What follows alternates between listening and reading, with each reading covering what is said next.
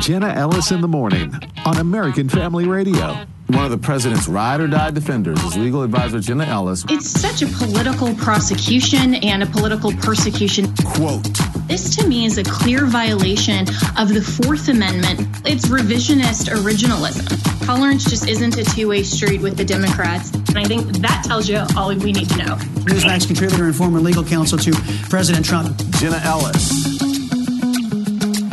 Well, happy Friday, everyone. And I am so excited to take the first uh, little bit of this show today to introduce a movie that is actually a documentary that is going to be released uh, in August of this year that is telling the story of what happened in the broader scope to the essential church during the COVID pandemic shutdown. And this is a very important story uh, because I think that it it gives a perspective that not a lot of people really uh, fully understood in the midst of everything going on with the COVID pandemic worldwide, not just here in America, uh, but worldwide to the church and how uh, government actors and government agents were purposefully and intentionally trying to shut down churches. And there were a few pastors that, in the midst of all of the COVID pretext and narrative, stood firm that no, church needs to be open and church is essential. And there is a mandate from Scripture that requires that Christ is the head of the church, not the government, whether that be the government here in the United States or any form of government that we've ever had in any country across world history. That is just true that Christ is the head of the church. And we, as faithful Christians, need to make sure to always protect the essential nature of the church.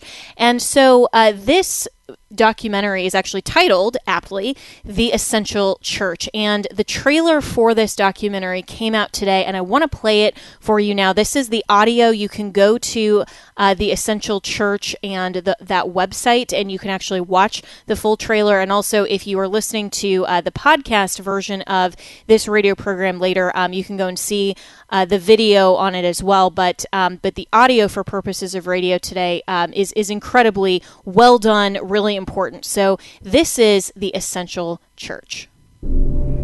God's truth is enduringly true throughout all the generations. It transcends culture. The church is always going to be an embattled people.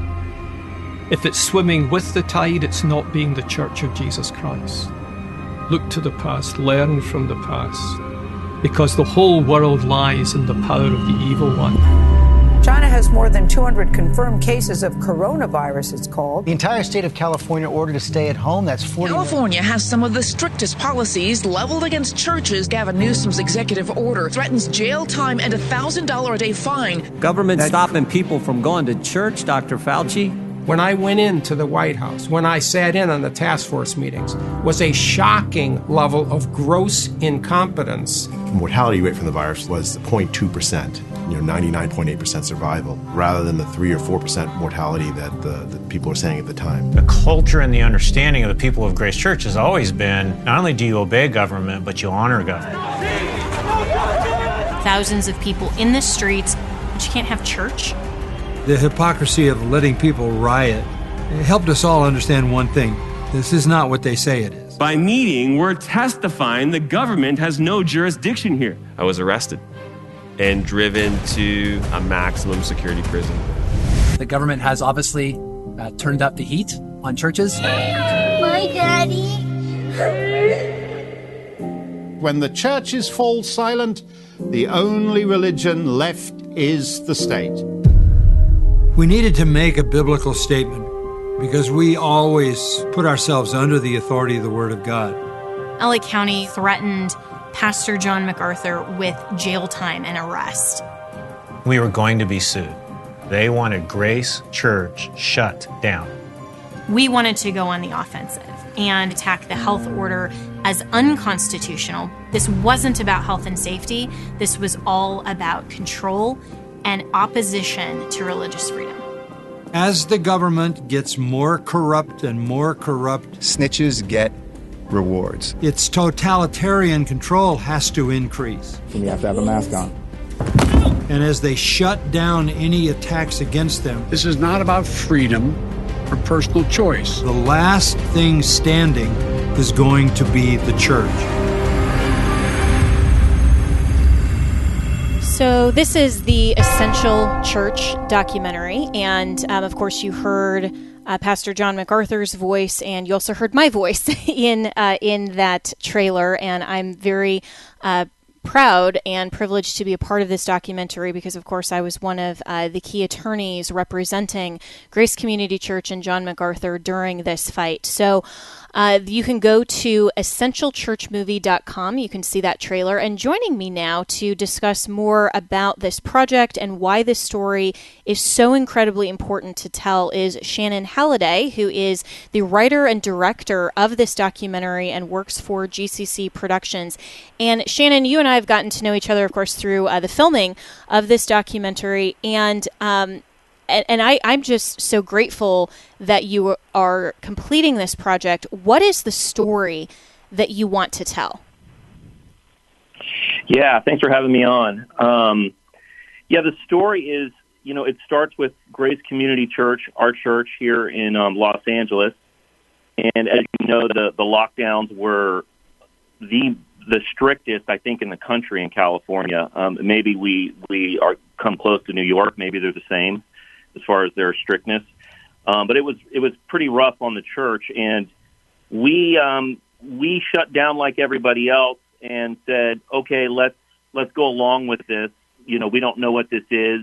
It the whole world was telling us we were all going to die, um, and we went along with it. But soon after that, we started to see that there was something fishy about this, and the data wasn't uh, adding up and people started just coming back to church and our elders had to work through this biblically and figure out how to uh, you know, well, we have to be unanimous. That's that's a very it's, uh, important element of our elder board. We're we're a unanimous. We're we're elder ruled, and our elders have to be unanimous on their decisions. So, at that point, the elder board wasn't completely unanimous, and they had to struggle through this and figure out biblically why they can say we can open up and defy the government. And um, it's basically that story. But as we figured out these biblical concepts and fleshed out these concepts of, of what we should do as Christians and what the Bible was telling us to do, we had to study church history. We had to um, look at it just globally over the last 2,000 years and what the church has done. And as we looked into that, we realized this is a common conflict that happens over and over and over and over again in church history. And there's biblical examples of it as well. So um, through that exploration and that journey of just understanding biblically what we're supposed to do, that's that's the first part of this story. But then we venture out and we also show uh, a global aspect of it, mainly in Canada, where we uh, look at the story of James Coates, where he was arrested and um, uh, he was in jail for 35 days in a maximum security prison. Um, and it's basically that story, and then the the decision to to say, hey, we're we're going to sue the government. And if you would have asked anybody at Grace Church prior to this, you know, we're not a church that sues the government. We're not a church that defies the government. We're not really a super political church. Um, so this would have been, if you would have told us, you know, a year before this happened, we would have said, oh, no way, that's not what we do. So it was it's a really interesting story because of that uh, dynamic. Um, and yeah, that's yeah. basically it. And then through this story, we show why the church is essential and always has been essential. Um, in, yeah, in, and, and, I want to and I want to go back though it, it, to that key right there. Um, Shannon Halliday, who's the writer director of uh, this documentary, The Essential Church and um, and it's coming out in August. You can view the trailer again at essentialchurchmovie.com, and that that key right there of if you had told anyone a year before this that John MacArthur was going to exercise civil disobedience and the elder board of Grace Community Church was going to defy the government, sue the government. I think everybody would have said you're in a total parallel universe fiction, right? And I remember um, my mom actually was the first person to send me the statement from the elders that was uh, was put out publicly, and because we've followed uh, Grace Community Church and and John MacArthur. My mom actually graduated from uh, the Masters University uh, with her master's degree in biblical counseling. And so Pastor John actually conferred her master's degree on her years ago. Um, so, so we've been a family very closely affiliated with um, all of the work at Grace Community Church. And when she sends me this statement, um, I remember just just calling her and saying, "Wow, this is an incredible moment in I think, church history and American history that you have someone like Pastor John and the Elder Board who have been, you know, staunch advocates for um, giving respect and deference to leaders, even when you disagree.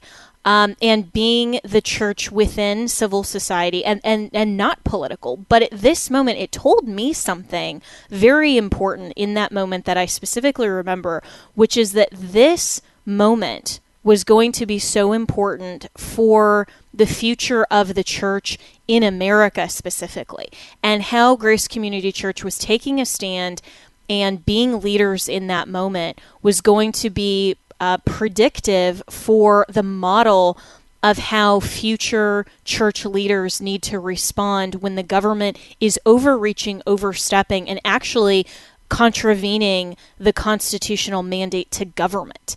Um, so so that part was really important, I think, Shannon, to just set this up as um, as understanding who Grace Community Church is and who John MacArthur is as well. Yeah, uh, I mean we're we're a church that you know there are some folks that out there that are very much about Christian nation building. Um, I wouldn't say that's necessarily a popular view in Christianity, but we definitely are not that. We don't we, we, we don't try to go out and build a Christian nation or legislate or things like that. We're we're not very political.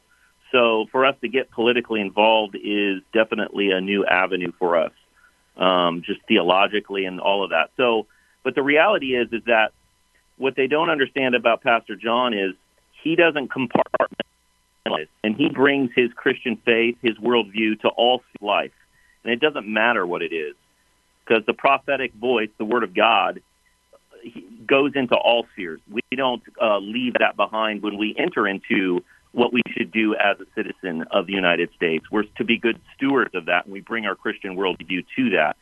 And the result of that isn't really what's important. The result is the the most important thing is just to be faithful. Uh, we're called to be faithful in all spheres that we live in uh, to our our King Christ. Absolutely. And and I can remember um, very early on Pastor John telling me that exact same thing that we just simply need to be faithful. And he said to me, Jenna, I think we are going to learn a lot about God's providence and sovereignty uh, through this entire scope of, of the fight uh, to keep church essential and uh, to make sure that that we are faithful. And and what I also find interesting, and, and Pastor John, of course, was on this program um, on Wednesday of this week. So if you missed that, go back and listen to that episode because um, you know he talked about this as well. That the outcome, of course, was unknown at the time. Um, he had no idea that we would ultimately uh, have the victory that we did. Uh, but his goal and mission throughout the entire time, no matter whether I, I brought to him good news, bad news, or something in between of, of where we were at in the stage of the proceedings, his response was always the same, which was, Okay, thanks for telling me that, Jenna. And what would the Lord have us do next? And he never wavered from that. And I think that is also an important part of this story. And I'm talking with Shannon Halliday, who is the writer director of the Essential Church documentary, and you can go and find that at essentialchurchmovie.com. And we will be right back with more to talk about the Essential Church and why this story is so incredibly important to tell, not just for church history, but for the future of standing firm on the Word of God. We'll be right back with more on Jenna Ellis in the morning.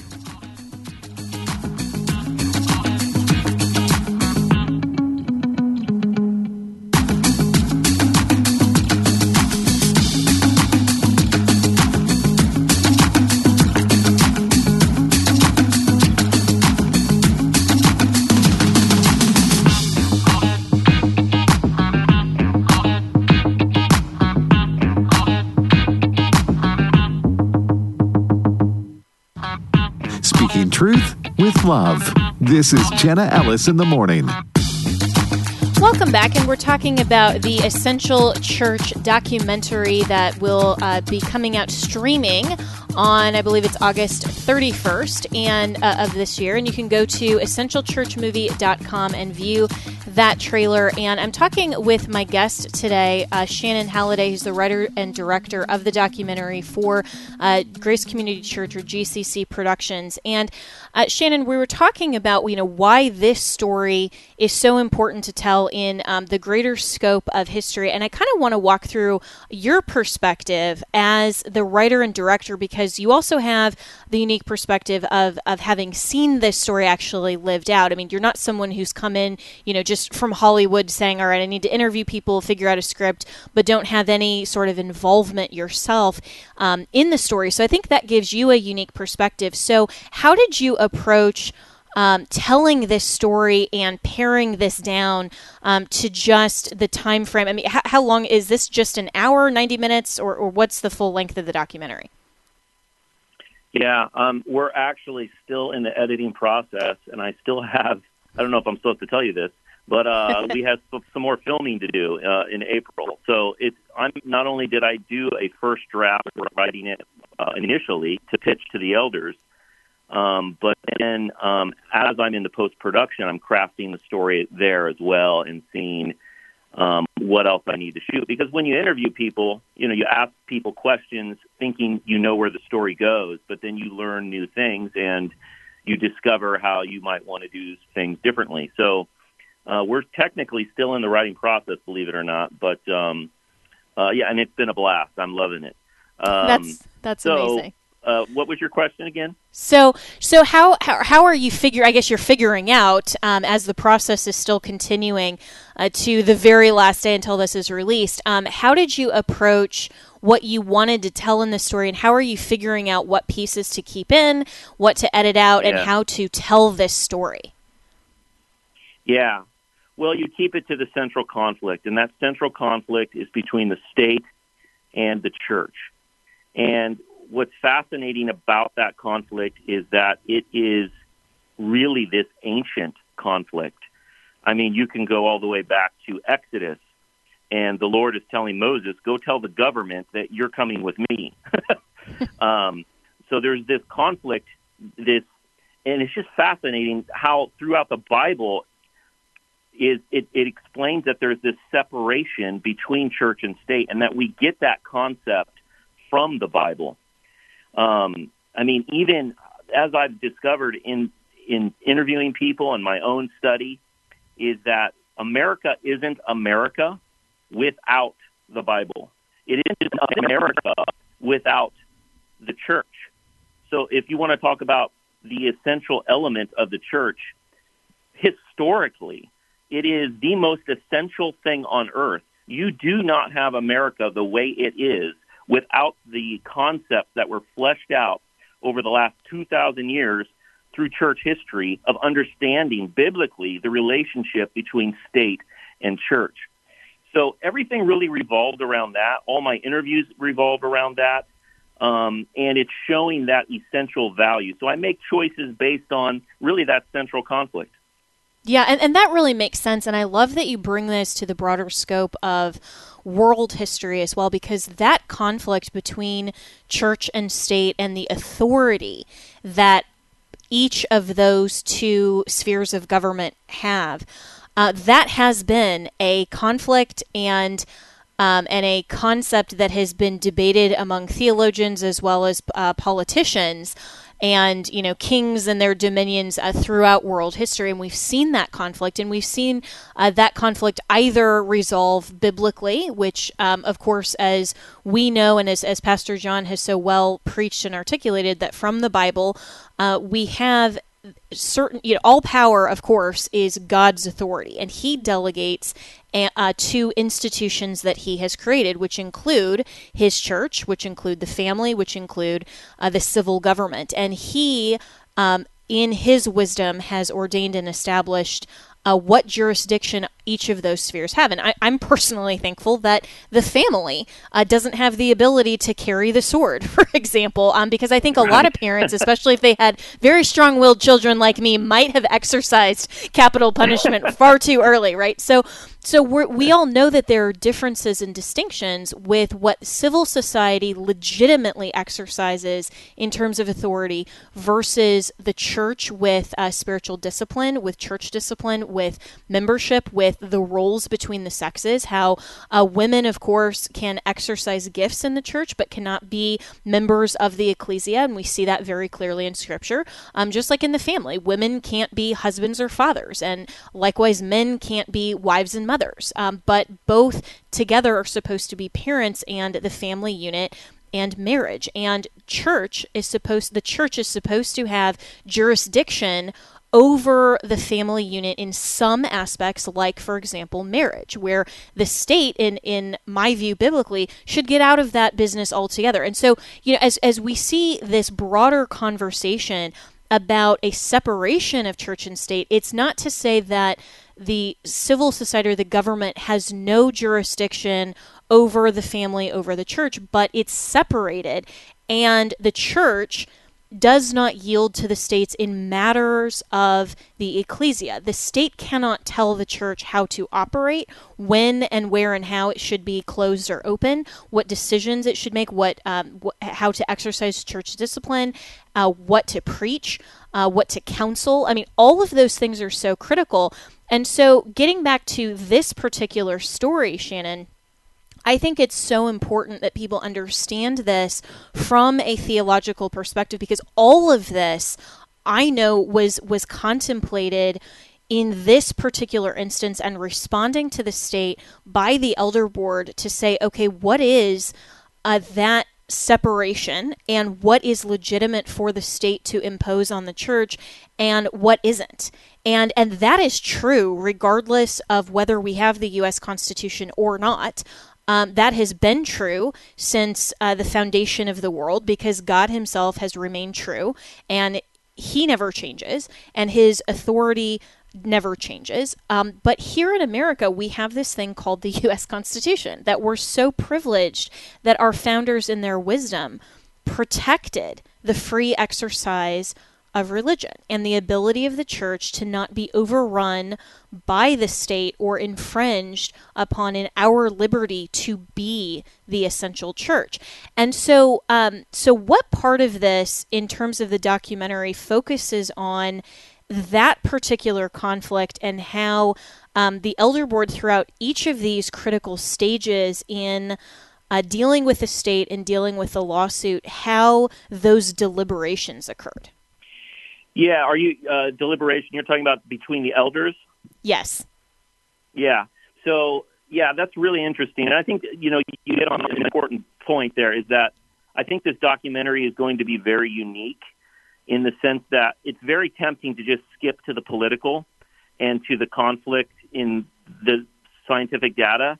And while that is part of our story and that is in our documentary, um, it's all downstream from theology.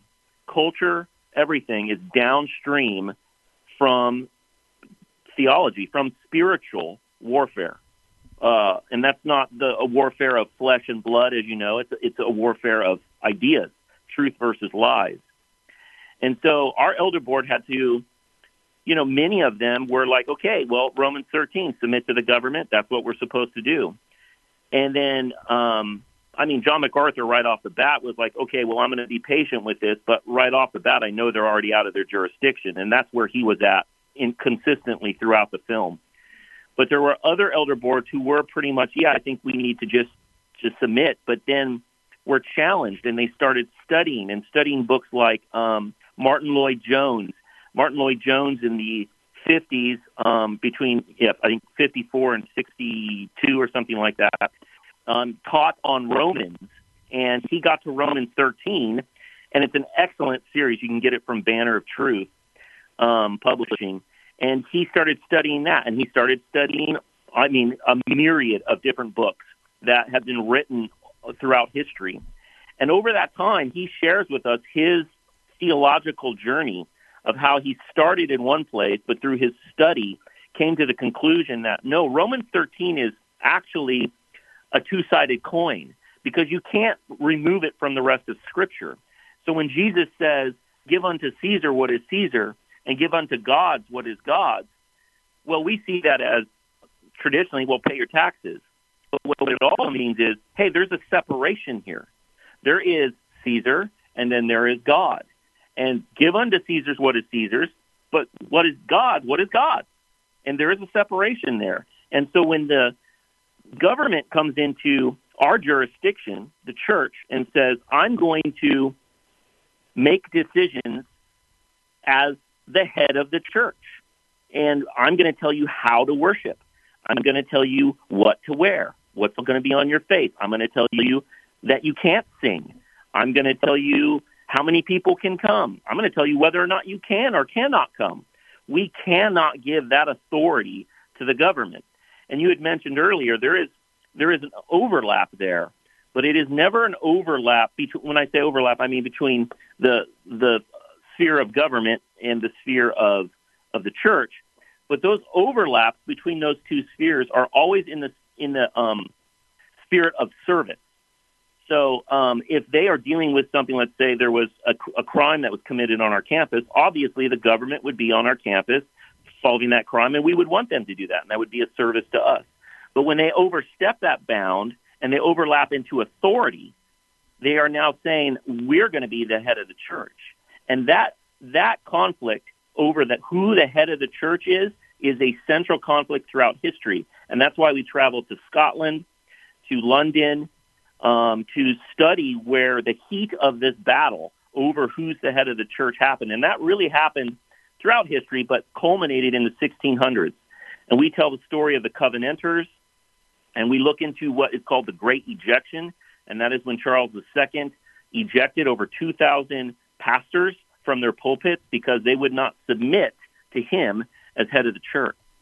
And that's really, really well said, Shannon, because I think for a lot of people listening, and I hope that you're getting as excited as I am about this documentary and, uh, and about it because it tells a bigger story than just what happened in LA County, which that story is very important. Our specific um, little tiny piece of it in the course of church history. Um, but all of these concepts and what you mentioned um, is that we as Christians have to be theologically sound and understand what the Bible is teaching before we encounter these hurdles and these life circumstances where we have to make some very critical decisions. Because if John MacArthur and the elder board of Grace Community Church had not been confident in uh, what Romans 13 teaches and the understanding deeply of theology and what um, the differences between giving unto Caesar what is Caesar's, but also giving unto God what is God's. And, and, I think you're right that we tend to only focus on one side of that coin, then we may not have seen uh, this debate and discussion within the elder board ultimately yield this statement that was very firm that Christ is the head of the church and that that is at no time even in the midst of a so called pandemic or any other pretext, at no time can the state come in and override the authority of Christ as the head of the church and the ecclesia. And so, um, so in just the last few minutes that I have with you here, um, what is the main takeaway that you hope and that Grace Community Church as a whole hopes that pastors specifically um, and Christians generally take away from this documentary? Yeah, I'd say it's a it's a couple things. I'd say one of the things that I, I really want people to walk away with is that there is no compartmentalization in spiritual warfare. Because I believe that we as Americans, we've had it good for a long time, and we start to think that everything outside of the church or that's not speaking about specifically spiritual things, that that's a neutral area. I think that many of us look at government as a neutral ground, and those are neutral people. Um, the government isn't neutral, and nobody in the government is neutral. And spiritual warfare is in all spheres of life, and we need to start thinking that way. Um, we need to start understanding that the enemy uses everything. And looking back in church history, we see that the enemy uses the government a lot. So you need to be aware of that. You need to be sensitive to that and not just lay down. And that would be the second thing is don't lay down. Uh, when, when somebody comes at the church like that, don't, don't just close down. Think to yourself, okay, Christ is the head of the church. What does he want me to do? He's my king. He's my master. What does he want me to do in this moment? Um, mm. He calls me to respect the government, but he does not call me to lay down the church to the government. Mm. And I would hope that churches in the future would be emboldened. Um, for those churches who are kind of on the fence, I hope that this starts uh, something in their hearts and it manifests into uh, and grows into you know uh, I want to just be obedient to Christ. And if this happens again in any form I'm not going to just assume that it's for the best of the church. I'm going to do my due diligence and I'm going to yeah. submit to my Lord. I'm going to go to the scriptures. I'm going to make sure I'm not doing the wrong thing. Because I think there were too many churches that just shut down and some of them honestly are still shut down and some yeah. of them have moved into more digital church and that's been well, a detriment to the body. Absolutely. And, and I think that's very well said. Go to essentialchurchmovie.com. I'm excited for this, and I think that that is so well said. We have to always stand firm and be faithful to the Word of God. We'll be right back with more here on Jenna Ellis in the Morning. Speaking truth with love. This is Jenna Ellis in the Morning. Welcome back on this last segment on a Friday, and I'm so grateful to be joined by my good friend David Brody, who is the chief political analyst for CBN. And it's very important to note that is not CNN. There is a B in there, so very, very important. Um, but David, um, you know, you and I have talked a lot about the 2024 election. I know a lot of our listeners are very keenly uh, poised to to uh, consider what are the distinctions, particularly between Donald Trump and Ron DeSantis. And I think it's important to start there because while a lot of others have jumped in and will jump in the race, um, I believe this is going to boil down to Trump versus DeSantis. Um, so I want to start there. And, eh, you know, what I think is so fascinating about this. Um, this debate is that really we're talking about two very, very similar people in terms of their actual policy. So is this really more just a personality distinction, or how do you think that this is going to start unfolding once Ron DeSantis jumps into the race, which I, I believe he will as soon as the legislative session in Florida wraps? Yeah, I agree with you. I'm hearing potentially June, which is interesting because, you know, you would think with all the stories and all the talk about it that he's already in the race. but uh, clearly he's not. But but the, the expectation is he's going to get in. Uh, Jenna, look, I think this is twofold. Uh, I think there's the the policy differences, and I'll talk about that in a moment, but also the the actual personality differences, and I think both are going to be uh, at, at play here. Let, real quick on the policy differences, and let's just start kind of like overall uh, with this one country, Ukraine. I mean, wh- where is DeSantis exactly on Ukraine? Not generically on Ukraine, not kind of like pie in the sky Ukraine. Where is he as a presidential candidate on Ukraine? And the reason I bring up Ukraine is because I see I see Ukraine as a microcosm, if you will, of the the metamorphosis, if you will, of the Republican Party right now into this populist uh, party uh, a Donald Trump MAGA type party. Uh, and, and so we know the contours of that, right? As it relates to, you know, the gravy train on money needs to stop, stop with the, any sort of F-16 talk, stop with, you know, all of that. Well, that's where MAGA is. That's where the base of the Republican Party is. Um, but where is Ron DeSantis exactly? And what happens when push comes to shove on this? I, I think he has not been detailed at all on Ukraine. He hasn't had to be. But when he does, it'll be interesting to see because I think that will be a key delineation point as to how, quote, populist, how MAGA-ish DeSanta, uh, DeSanta, listen to me, I'm already thinking Christmas. Uh, DeSantis Jingle bells is. and all that. yeah, that, that's right. Well, we'll see if it becomes Christmas for DeSantis, actually, uh, you know, come the primary season. So I, I think that's one key distinction. So that's what I'm going to be looking for. And then, of course, that plays into this idea. And let's be honest, it may be 10%, 15% of the party but uh, some of them are already talking about how DeSantis could be indeed this globalist. Uh, maybe not a Nikki Haley type globalist, but a globalist to some extent. Is he an interventionist? I mean, what is he exactly? So I, I think this could be a key distinction. And then, of course, the personality uh, differences. This will be interesting. I mean, here's the truth of the matter. And, and look, I don't know DeSantis very well at all, but my understanding of of what's going on here is that uh, he's not the best retail politicker in the world. I mean, he's not he's not Nikki Haley. Uh, Nikki Haley has very good retail politicking skills. She relates to people, if you will, uh, even though her policies are very 1987 and she's got policy issues. But uh, but she's good on the retail politicking.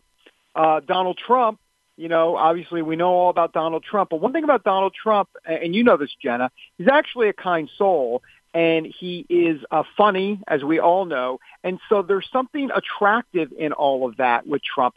Uh, Ron DeSantis may have a unattractive problem uh, because ultimately, as we like to remember back in the day when George W. Bush was running, you know, it was kind of the voter wants to know who you're going to have a beer with. You know, who uh, they want to vote for the person you're going to have a beer with. Ron DeSantis may not be that guy. I mean, well, well, he, let me, David. But, let, let me push back on that just a little bit because I think that, you know, if this was um, a year or even six months ago, I would agree with you. But I think that he's actually made a lot of changes in his presentation style. Um, he's gone out more to try to, um, you know, to talk to people. I mean, I've met him in person, and he was actually very engaging. I thought very likable, laughed, um, but you know, you know, was just very gregarious. You know, that kind of a person didn't come across as, as stiff. But also, I think that for a lot of Americans, especially suburban moms, which you and I know from the last election, that was a huge demographic demographic that uh, that Trump failed to win over. And um, Casey DeSantis and his whole family present really well. Now the left is trying to slam them as like, oh, they're the new Kennedys, and I'm thinking that's the best that you that you've got because actually harkening back to an era of you know of the family and kind of this wholesome uh, look, you know, is is really I think appealing across both sides, especially in our current political climate. So I think that that Ron is, DeSantis is doing a better job, but I also think his whole family and especially Casey DeSantis really, really helps his public image. Well, I, I think uh, that that clearly remains to be seen to see if the public agrees with, if not your assessment, and I say my assessment. It's not really my assessment. It's kind of what what the, the his reputation has been. Uh, now, once again, that might be people with clearly an agenda to to spread that. So we're going to see, and the voters will determine this. I also think the voters are going to determine something much larger, which kind of goes to the the, the challenge that DeSantis has ahead of him. Let's be honest. He's been vetted, but he's been vetted at the state level. He's not ever, uh, this just in, he has never run for president. Donald Trump has. Uh, and so, therefore, everything we know about Trump's already out there we don't have a full vetting of Ron DeSantis yet from the liberal point of view, from the conservative point of view. He's going to be getting incoming uh, in all of that. And so, the, you know, a candidate, as you know, Jenna, will look always better on paper than in practice. And so now we're going to find out, can Ron DeSantis handle it? Look, ask Lyin' Ted and Little Marco how that worked out for them against Trump. So, so I just think that um, there, there's a lot to be said here. And I, I got to tell you, I will never bet against Donald Trump I mean, if a cat has nine lives, this guy's got 99, and I just won't bet against him. So, so true. And, you know, our good friend Todd Starnes, who's a friend of this show uh, and joins us weekly, um, you know, he said with with that same, um, you know, no one has gone up toe to toe against Donald Trump and ever uh, come out unscathed and the loser in those scenarios um, on, you know, on the Republican side, that this will actually be a really good testing for Ron DeSantis to see if he has learned from uh, Ted Cruz and Marco Rubio and others who have stepped into the ring and didn't prevail. So I think that's going to be interesting. Um, you know, but let's also talk about David Brody um, about the the larger context here because you know you mentioned Nikki Haley who while you know maybe retail politics are great I mean she's polling at like one or two percent um, you know not great. Right. Um, she's she, you know she's she's not going to get a large percent of, of, of the vote. Um, I think it's interesting that Vivek Ramaswamy is not even being put into a lot of these polls which I think is is totally unfair to um, you know the the his base and whatever percentage um, you know would support him. But I think that's interesting interesting. But if we look at, um, for example, New Hampshire Governor uh, Sununu, who may jump in, and then you know Tim Scott from South Carolina, and then Ron DeSantis in Florida, of course, and how kind of the the breakdown of possibly taking a couple of these key states um, in the Republican primary away from Trump, and how does that factor into the overall calculation? Because of course Trump is hoping that um, Nikki Haley and Tim Scott and Sununu and and Pompeo, if he decides to jump in, even Mike Pence might take away, like Pence from Indiana, might take away from the overall bucket of DeSantis, but could it actually work on the flip side and, you know, take this from both of them, a few of these key states, and then they'll just have to fight over the remainder? Yeah, I think it's a great point. I mean, ultimately, it becomes down to math and numbers and plurality and all of that. And I think that's what Donald Trump is hoping for uh, to basically say, look, Nikki, like you mentioned, Nikki Haley, Tim Scott, you just go through the list and say, you know, he's not going to get those numbers in the early primary, or excuse me, DeSantis won't get the early numbers in the primary states that he needs because it will be diluted by some of these other candidates. I think if you're Ron DeSantis, you've got to hope uh, and, and basically stay in this thing until you get the one-on-one with Trump uh, and, and you know into into March, into April, and you're into Texas and some of those other later states, and that, then you see what happens when it's a one-on-one matchup. Uh, Ted Cruz got that matchup. Uh, but he was already damaged at that point back in 2016, uh, and he wasn't able to recover. Um, once again, I, I got to tell you, my spidey sense here, Jenna, tells me that the electorate, the GOP electorate wants to give Trump one more chance to rectify the wrongs, if you will, of 2020. And I, I believe that that is where the, the, the majority of GOP voters are. Having said that, I think Trump's got a lot of work to do with evangelicals, believe it or not, even though he had a great track record with evangelicals. And I say that simply because here's the truth of the matter. And it's a dirty little secret that maybe no one wants to talk about, but it's true. Donald Trump's support with evangelicals is not as strong as it will be, or will not be as strong most likely as it would have been back in 2020 and definitely 2016. And that's because there's been a lot of water in the boat. Uh, there, you know, whether it be January 6th or the 2020 election, there's a lot of people that want to move on from what they consider the chaos. I'm talking about evangelicals. I'm talking about, that's right, the cracker barrel evangelicals, I call them, the ones that are going to the 11 a.m. service and are pretty straight laced and traditional and are just like, look, I'm kind of done with all the chaos. I'm talking about those evangelicals. We know them all. We have them in our families. They are done and they're looking for a DeSantis, potentially a Pompeo, even a Nikki Haley or a Mike Pence. Those are the people that Trump's going to lose. He's going to lose a percentage of them. I'm not saying it's going to be a mass exodus, but he's going to lose a percentage of them. And I think that's a challenge for, for President Trump. Yeah, and I think you're right. You know, interesting that the kind of cracker barrel evangelical um, also describes our our friend Todd Starnes, who is ardently uh, pro Trump. So you know, so I think that this this does uh, cut both ways. But you're right that there are a lot of evangelicals or, or also um, you know just people overall that are you know just really um, it's Trump fatigue basically, and I think that the media is is intentionally right. trying to characterize it that way as well, and they're trying to characterize it as you know well this is just retribution for Trump, and don't we want somebody who you know actually wants to do the job of governing, and this is all just about you know Trump himself, and so I think they're trying intentionally to paint that picture, and I think in part for Trump, of course, you know when you when you lose an election that you know you think was um, was was not administered according to state law and had all of the the issues that clearly it did, um, then you know you want to come back and you want to make that comeback. And so I think that's in part the motivation. But, you know, knowing Donald Trump personally, as, as, you and I both do, I don't think that's his entire motivation. I think he genuinely wants to get back in the White House because he's sick and tired of what Joe Biden is doing to this country. Um, and, and he truly does want to fight for America. Well, I agree with you on all of that. And you mentioned the word fight there at the end. And, you know, it's interesting. Here's a little memo to evangelicals who are soured on Trump.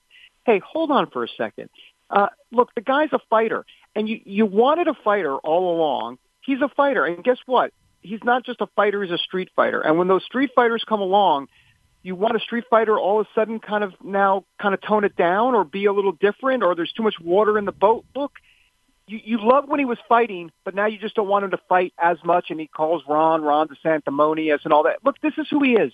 So you take it all or you take nothing. You either want a fighter or you don't want a fighter, but it's it's part of his DNA. And you loved it in 2016, and now all of a sudden some evangelicals are tired of the fight. But look, I think these times demand a fighter. Now the question then becomes in what form, what version. Ron DeSantis is clearly a fighter.